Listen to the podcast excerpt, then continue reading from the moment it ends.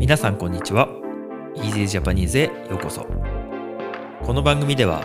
毎日の出来事や旬なトピックを少しだけゆっくり簡単な日本語でお送りします。もっと自然な会話を覚えたい、でも映画やテレビでは難しすぎるという方に、台本なし編集なしのより自然な日本語をお届けします。ポッドキャスト、YouTube にチャンネルがありますので、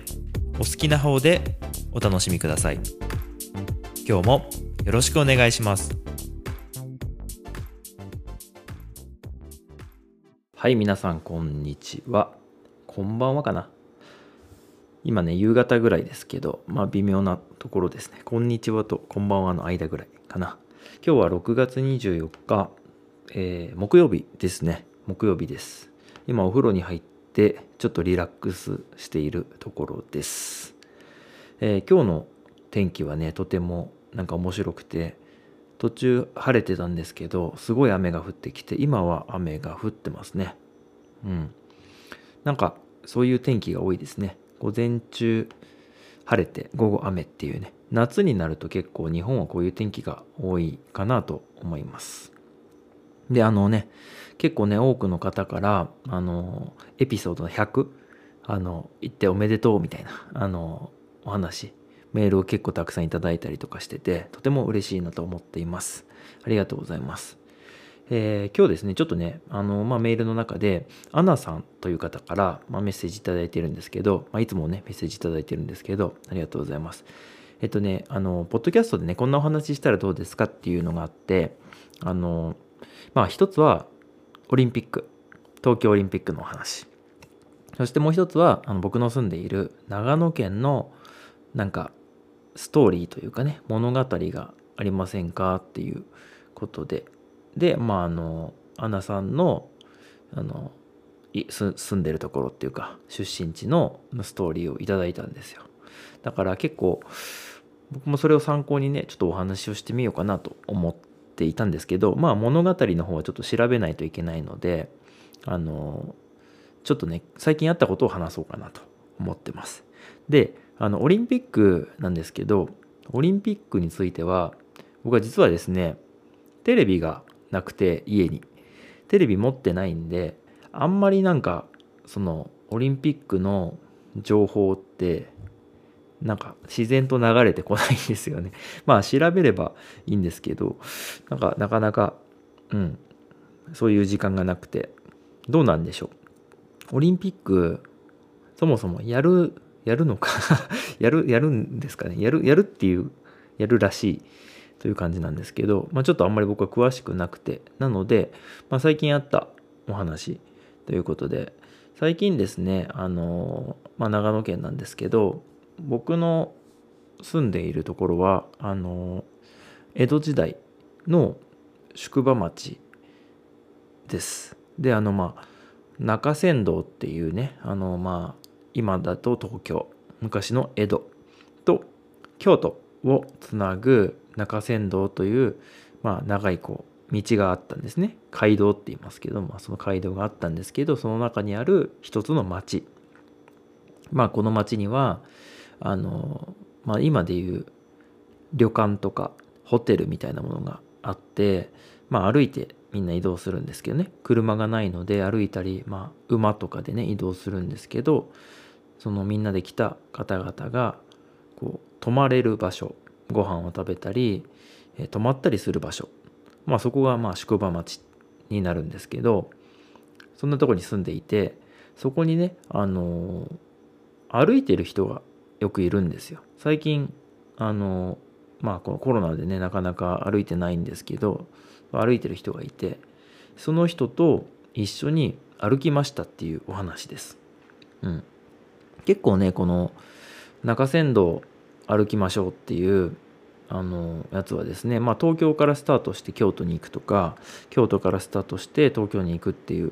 のは結構あるんですけど、まあ僕が住んでるところは特に木曽路というところで、まああのー、そうだな、今だとね岐阜県の、えー、と北の方から、まあ、中津川市っていうところなんですけどから長野県の塩尻市というところの間ですね、そこを結ぶ、えー、国道じゅうきゅうごうせんっていう国道が通ってるんですね。車の走る道が通ってるんですけど、あと電車も通ってますね。でその間を昔から道があって、そこを歩く。で今のね、あのー、道路の道と昔の街道はちょっと違っているので、あの一致はしないんですけど、あの観光のねガイドとかで見たら、その中山道を歩くっていう、その特にその木曽路の部分ですね、歩くっていうところが結構ある、なんだろう、パンフレットとか本とか結構あるんですよ。であのー、僕が知ってる限り英語版とか中国語版とかスペイン語もあったかな、うん、そういうなんか観光マップみたいなのはあります。なので皆さんもしね、あの日本に来られることがあれば、ぜひそういう、まあ、中山道じゃなくてもいいんですけど、東海道でもいいし、どこでもいいと思うんですけど、でもまあ東京と京都の間は結構なんだろう、見どころもたくさんあるし面白いですよね。なので歩きやすいんじゃないかなと思います。結構あの外国からね来られる方にもとても人気が今まであったんですよ。ちょっと今そもそも外国人の方が少なくなってますけど、とても人気のあるところで、で、まあ、なんでそこを歩いたかというと、最近ね僕が住んでる本当に家のすぐ近くに、あのーまあ、友達がいるんですけど、友達が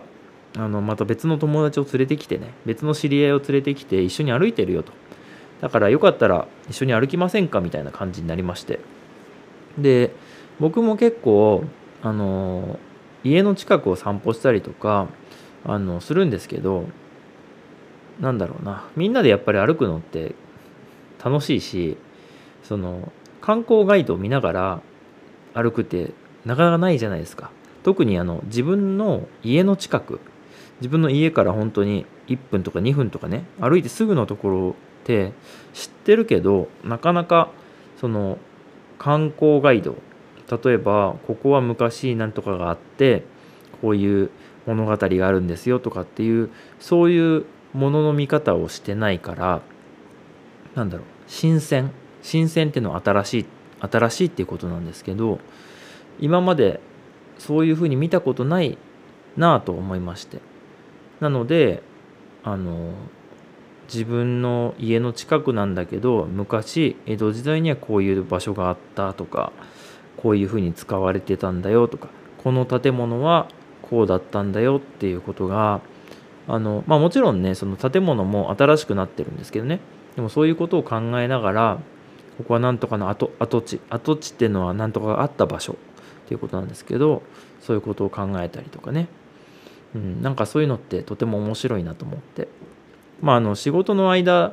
縫ってというか仕事をしながらそういうあの歩いてたんで、なかなかねあのなんだろう、たくさんは歩けなかったんですけど、いちじかんくらいかな、あの、まあ、友達を迎えに行って、そこからいちじかんくらい家の近く歩いたんですけど、まあ、いつもと違う目線ですごく良かったです。なのでね、まあ、あの今本当にコロナのことがあって、家からねなんかあのこれぐらいしか出かけちゃいけませんよとか、そういう国もあるみたいで、僕の友達はそういうところに結構住んでる方多いんですけど、あの、まあ、日本はねあのそういうのはないんですよ。一応気をつけていればあの大丈夫みたいな感じなんですけど、でもなかなか出かけられない方が多いと思うので、家の近くをあのただ散歩して歩くだけじゃなくて、そういう歴史とか文化とか昔のこととかを調べて、あ、ここはこういう場所だったんだなみたいな感じで、こう振り返りながらっていうかね、あの改めて見ながら、あのー、歩くととてもいいんじゃないかなと思います。これ結構おすすめで、僕もね、あのー、また家の近くだけじゃなくてね、他の場所もそういう観光ガイドとかを見ながら、あのー、観光ガイドっていうのかな、なんだろう、歴史の地図みたいな感じなんですけど、まあ、そういうのを見ながら歩いてみたいなと思っています。また別の場所を歩いたら、その時にねこうやってエピソードにしてお話ししようかなと思います。そしてアナさんからいただいた宿題として、この長野県、僕の住んでる長野県のなんかストーリー、物語とかもしあれば、それもちょっと勉強してね紹介をさせていただきたいなと思います。そして、まあ、オリンピックの方はちょっと今全然知らないので、それもまたちょっとインターネットで調べてみたいなと思います。またねちょっと雨が強くなってきたんですけどね、今日はこの辺で終わりたいなと思います。ということで今日は、